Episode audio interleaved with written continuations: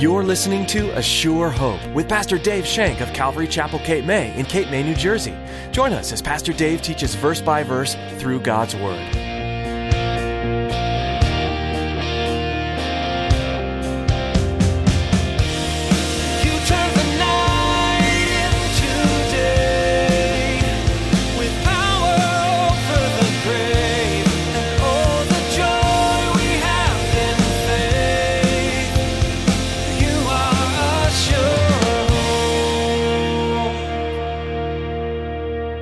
Anybody have underlined 2 Timothy 3:12? Yes, and all who desire to live godly in Christ Jesus shall suffer persecution. Probably not.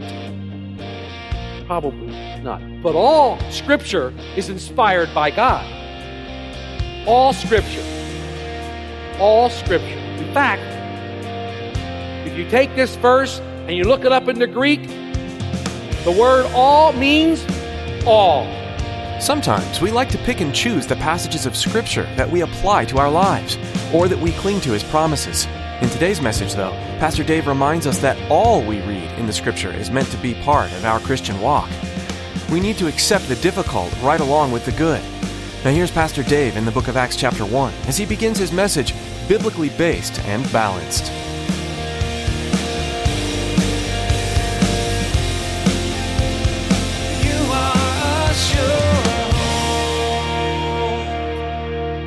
Today, we're going to continue in our study of the book of Acts.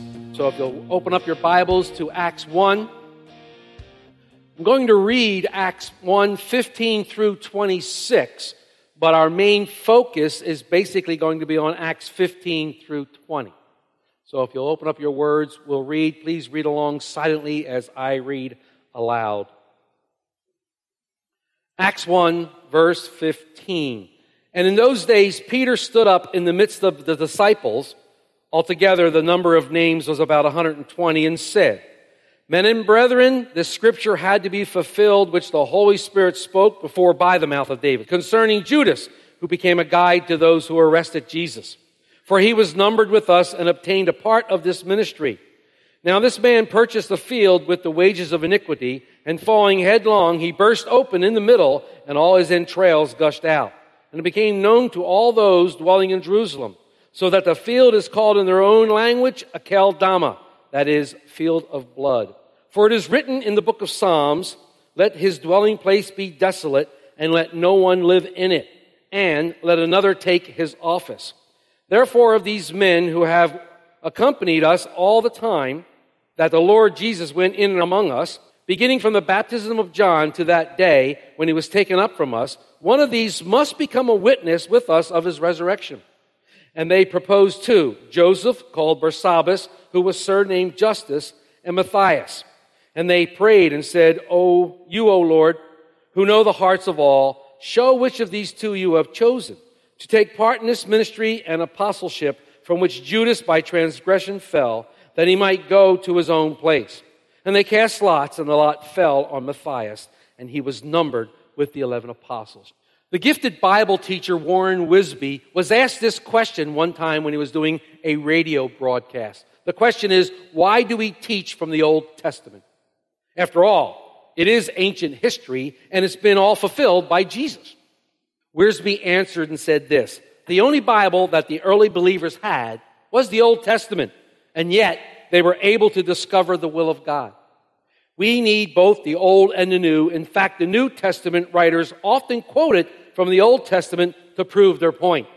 Then he gave this very interesting quote from St. Augustine or St. Augustine. The new is in the old concealed, and the old is in the new revealed. That was pretty interesting. Certainly, we must interpret the old by the new. But we must not think that God no longer speaks to us or to his people through the Old Testament. For the scripture says all scripture was given by God. We see this on Wednesday night. Those of you that have been coming on Wednesday night know that the Lord has been speaking mightily through these Old Testament verses. And we are seeing some really fantastic revelation of what the Lord did at that time, taking those things and now applying it to our lives as we go along. And it's all Old Testament scriptures. And you know what? I think we're enjoying it. we are really having a good time because I can see by the light in the people's eyes, the questions that are being asked afterwards, and those type of things that we're really starting to see some things that maybe we've never looked at before or in a different way. And it's really exciting for me. But the Lord has spoken to us through these chapters, and we continue to apply them to our lives. And then our lives become a testimony of God's word that's alive in us. The apostle Paul says we're epistles written on the hearts of men. So as others sees God's word alive in us, they're going to be drawn into a relationship with him. And that's the purpose. That's one of the reasons why we study God's word. Well, we're going to see God's word alive in Peter this morning. As we continue in our study of the book of Acts, we find the disciples, 120 of them it says, continuing in one accord, praying in the upper room, waiting for the promise of the Father. They were in obedience to the word of God. We've been looking at distinctives of the early church through our study in the book of Acts. And so far, we've looked at the distinctive of Jesus, the head of the church, the main focus, if you will. We've looked at the Holy Spirit, the work that the Holy Spirit does, and our relationship to the Holy Spirit. We also studied the distinctive of the imminent return of Jesus Christ. Come, Lord, quickly. Last week, we looked at the unity of the early church and how this unity led to the strength of the early church.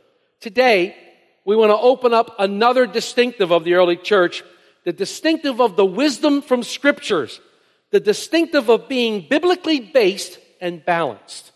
Biblically based and balanced. A distinctive which is much needed in today's church. As we look at our text today, like I said, we're only going to be looking at Acts 1, 15 through 19. We see the disciples still gathered in the upper room. Peter stands up in the midst of his companions and begins speaking to them about the scandal of Judas, the betrayer of Jesus Christ. As Peter stood up among his brethren, he brings up a very delicate issue. An issue that probably was on everybody's mind, but nobody wanted to go there. Nobody wanted to open up the conversation about, gee, what about Judas? I'm sure it was on everybody's mind. I mean, after all, he had been with them for three years. He had supped with them. He had held the bag. He had followed Jesus. He had heard everything that Jesus taught. Wouldn't somebody be curious as to what happened to Judas? Gee. Judas was a talked about man. It says in verse 19, and it became known to all those dwelling in Jerusalem. Here we see the news of Judas was well known. People knew the news of his betrayal, the news of his suicide, and what was done with the money that he got for his treacherous act. His story was heard throughout the land. In fact, when Paul, the apostle, goes before King Agrippa in Acts 26, and in verse 26, he declares to the king, this thing was not done in a corner. And what he's referring to is the life and the historical events, all the historical events that encapsulated Jesus' life. Nothing was done in a corner. Nothing was hidden, so everybody knew. The entire region had heard of Jesus and all that happened to him and his followers, including Judas's fate. When Judas killed himself, it undoubtedly added fire to the steamy headlines of local newspapers and gossip circles. I could just see a picture of Judas's body laying in the middle of the field with his entrails hanging out, disemboweled, if you will, on the front of the Jerusalem Daily News the next day. I mean, you can picture this thing in your mind, how it was the talk of everybody in town except the disciples. They weren't speaking about it. So Peter stands up and declares that the scriptures need to be fulfilled. And he decides that he's going to assist in their fulfillment. As an aside, my question has to be is the Holy Spirit leading this discussion, or was this just something Peter, you know, impetuous Peter, was trying to do on his own? Remember our discussion regarding the Holy Spirit in John 20, verse 22, where Jesus breathed on them and they received the Holy Spirit. We said that this was when the disciples received the Holy Spirit and basically they were born again. The Holy Spirit came into them and was now dwelling and guiding in them and leading them on. Peter could have been nudged by the Holy Spirit to do this. But that's the story that we're going to talk about next week. We're going to talk about that next week. Today, we want to look at the importance of God's Word. We want to discuss being biblically based and balanced. Having a biblical worldview is very important to us as Christians, as it was to the early church gathered in that upper room. The scriptures were important to Peter, and he knew them. He didn't have study time.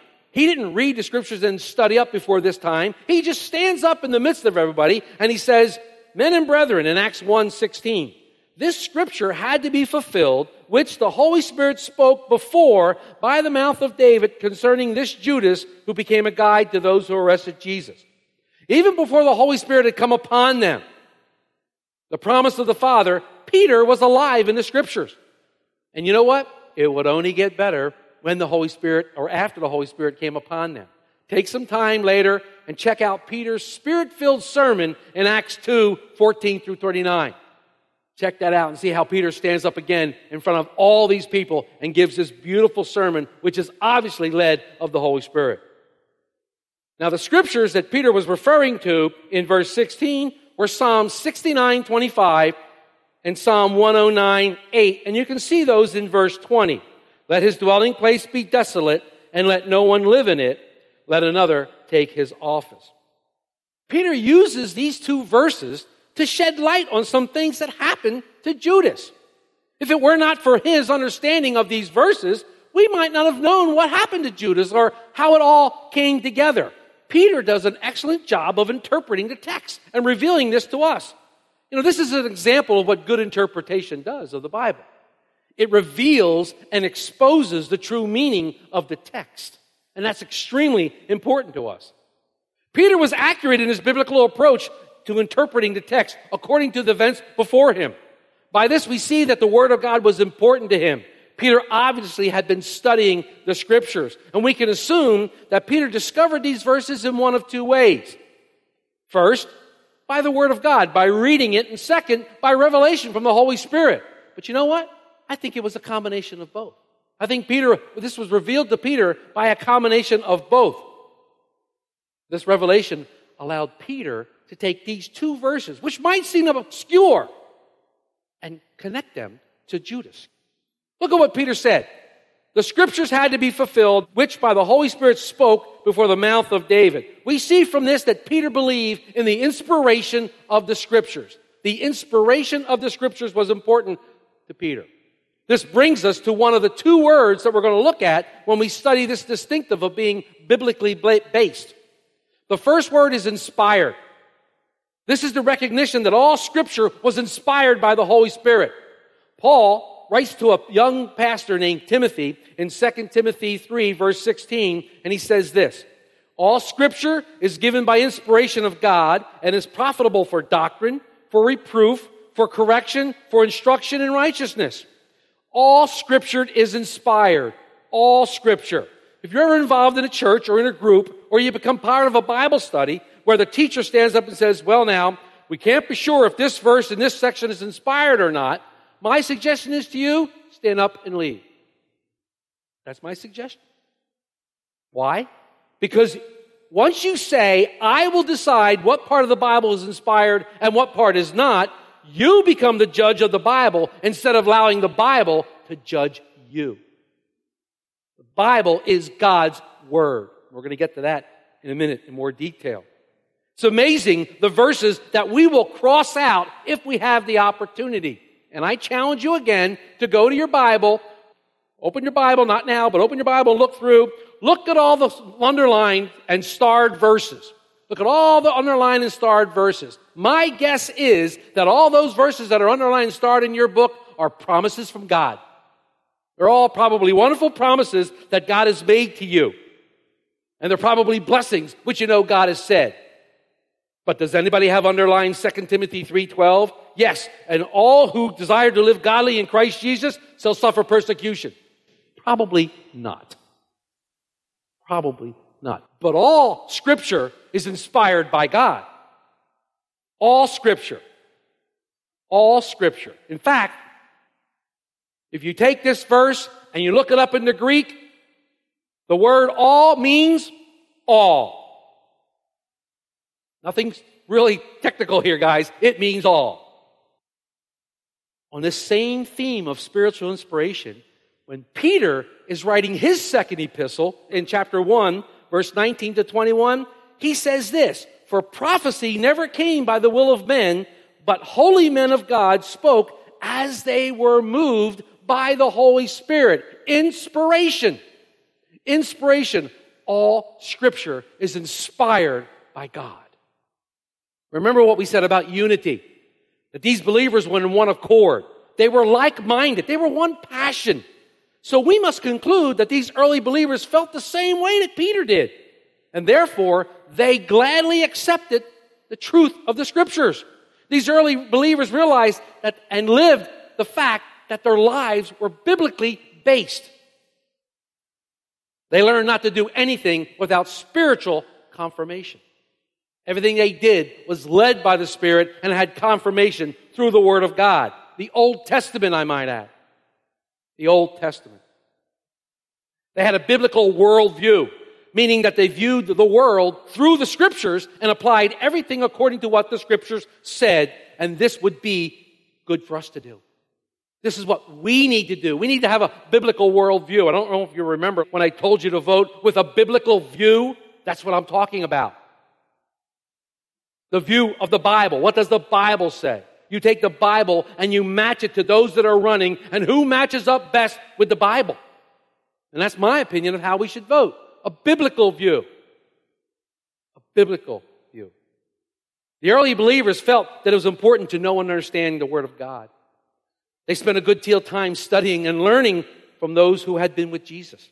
In fact, they felt so strongly about studying the scriptures that in Acts 6, they sent people out to get other men that would come in and do the daily chores of the ministry so that they would have more time spending and studying the Word of God. In Acts 6, verses 2 to 4, this is what it says. Then the twelve summoned the multitude of the disciples and said, It is not desirable that we should leave the Word of God and serve tables. Therefore, brethren, seek out from among you seven men of good reputation, full of the Holy Spirit and wisdom, whom we may appoint over this business. But we will give ourselves continually to prayer and to the ministry of the word. That's how strongly they felt about it. They didn't want to deny it. They didn't want to leave it behind. It wasn't something that they did, oh yeah, we should study the scriptures. It was something that they did naturally. They wanted to study the scriptures. Now, I'm not trying to point fingers and throw some guilt trips out there, but how's your Bible study? How's your daily devotions and Bible study? Do you get up in the morning and go, oh, I got to read the Bible. Oh, man. Or do you get up and go, I can't wait to read the Word and see what the Lord's going to talk to me today with? Or are you somewhere in between? And it's okay where you are. God will deal with you wherever you are. He will speak to you when He gives you that impetus to, to open up that Bible and to read the Word and to study the Word. Some people study in the morning. Some people study at night. Some people study midday. Some people don't open the book at all. And I'm not throwing guilt trips. I'm just saying, when we want a biblical worldview and we want to be biblically balanced and we want to be biblically based, we need to know what the Word of God says. It needs to be in our hearts. It needs to be something that comes right off the top of our head, just like Peter when he stood up in the midst. He just, boom, he came out. This had to be fulfilled. And this is why. For days after the resurrection, Jesus had opened their eyes to the scriptures of the disciples. We talked about that. He opened their eyes. This led a hunger for God's word. They found a new zeal in studying God's Word. They saw their Messiah in a new light. Can you imagine this for one moment? This Messiah that they had read about all through the Old Testament, this Messiah that they had been waiting for for a long time, that Israel had talked about time and time again, this Messiah now had a face to it. Wow. Can you imagine what they must have thought knowing that this was the same Messiah? They had a love for the scriptures. As a church, we should love the scriptures. We should love Bible study. We should love getting along with God, open up His Word, studying it, reading it, allow Him to minister to me. One of the best times I ever had. And by far, please, it's only happened one time. I'm not up here as a bragger, but one of the best times I ever had was one time I opened up the Bible and I was reading, and the Lord ministered to me through one word. It was the neatest thing I've ever had happen to my entire life. It only happened once. I can't regenerate that. Go, okay, Lord, which word are you going to talk to me today? It doesn't work that way. It just happened to be that one time. God wants to get you alone. He wants you to get you in His Word so that He can speak to you. Word of God, speak. Is that how you come to church? Word of God, speak to me today. That's why I'm here. I want to hear from you, Creator of the universe, the one who created me. Speak to my heart today. That's why I'm here. Fill me. I'm not here because I have to be. I'm not here because it's Sunday and that's what we do. I'm here to hear from you, Lord. It's important. In verse 17 and verse 18a, we read this For he, talking about Judas again, was numbered with us and obtained a part of this ministry. Now this man purchased the field with the wages of iniquity. Now we know from several passages of scripture, Matthew 27 verse 10, it says in Matthew 27 verse 10, I'll begin with verse 9, then this fulfilled what was spoken by Jeremiah the prophet, saying, And they took the thirty pieces of silver, the value of him who was the children of Israel priced, and gave them for a potter's field, as the Lord directed. And also in Zechariah 11, 13, in 11:13 it also talks about Judas when it says, "And the Lord said to me, throw it to the potter, that pricely price they set on me, so I took the 30 pieces of silver and threw them into the house of the Lord, the potter." Was originally a potter's field. And you can imagine after years of the potter in there doing his thing and making mistakes and throwing the pot stuff out there, it didn't become useful for anything except a burial plot. So they had this field outside. It accumulated. But in verse 18b it says, and falling headlong, he burst open in the middle and all his entrails gushed out. He was disemboweled. Now who's thinking, wait a minute, contradiction, contradiction, the Bible's, con- I told you the Bible had contradictions in it. What are you talking about? Ah, there's contradictions all over the place. I can't trust this thing. There's no contradictions here. But the skeptics always cry out that there's a contradiction here. We hear this all the time. According to the scriptures that we have before us, Luke and Matthew tell us that Judas went out and hung himself. The rope broke, he fell, and his insides fell out. It's a simple thing. The Bible isn't full of contradictions, it's full of explanations. It tells us things, it guides us things. Because the Bible is God's word, it is true and it is accurate. This brings us to another word we need to examine when studying this distinctive of biblically based. The word inerrant. So you have inspired and you have inerrant. Inerrant means full of truth. It means no mistakes, infallible. Infallible. These early believers had confidence in the scriptures. They believed that the scriptures to be the word of God and therefore the inerrant, infallible. Because God had written it, it had come to pass. They had great confidence, as I said, in the Word of God. And they gave testimony. When they gave testimony of God, they gave it through the Word of God. When they preached salvation, they preached through the Word of God. They had confidence. Everything they said was according to the Scriptures. And remember, the only Scriptures they had was the Old Testament. But they preached salvation. Later, when Paul was writing to the church at Thessalonica, he says this, for this reason, we also thank God without ceasing, because when you received the word of God, which you heard from us, you welcomed it not as the word of men, but as it is truth, the word of God, which also effectively works in you who believe. 2 Thessalonians 2:13.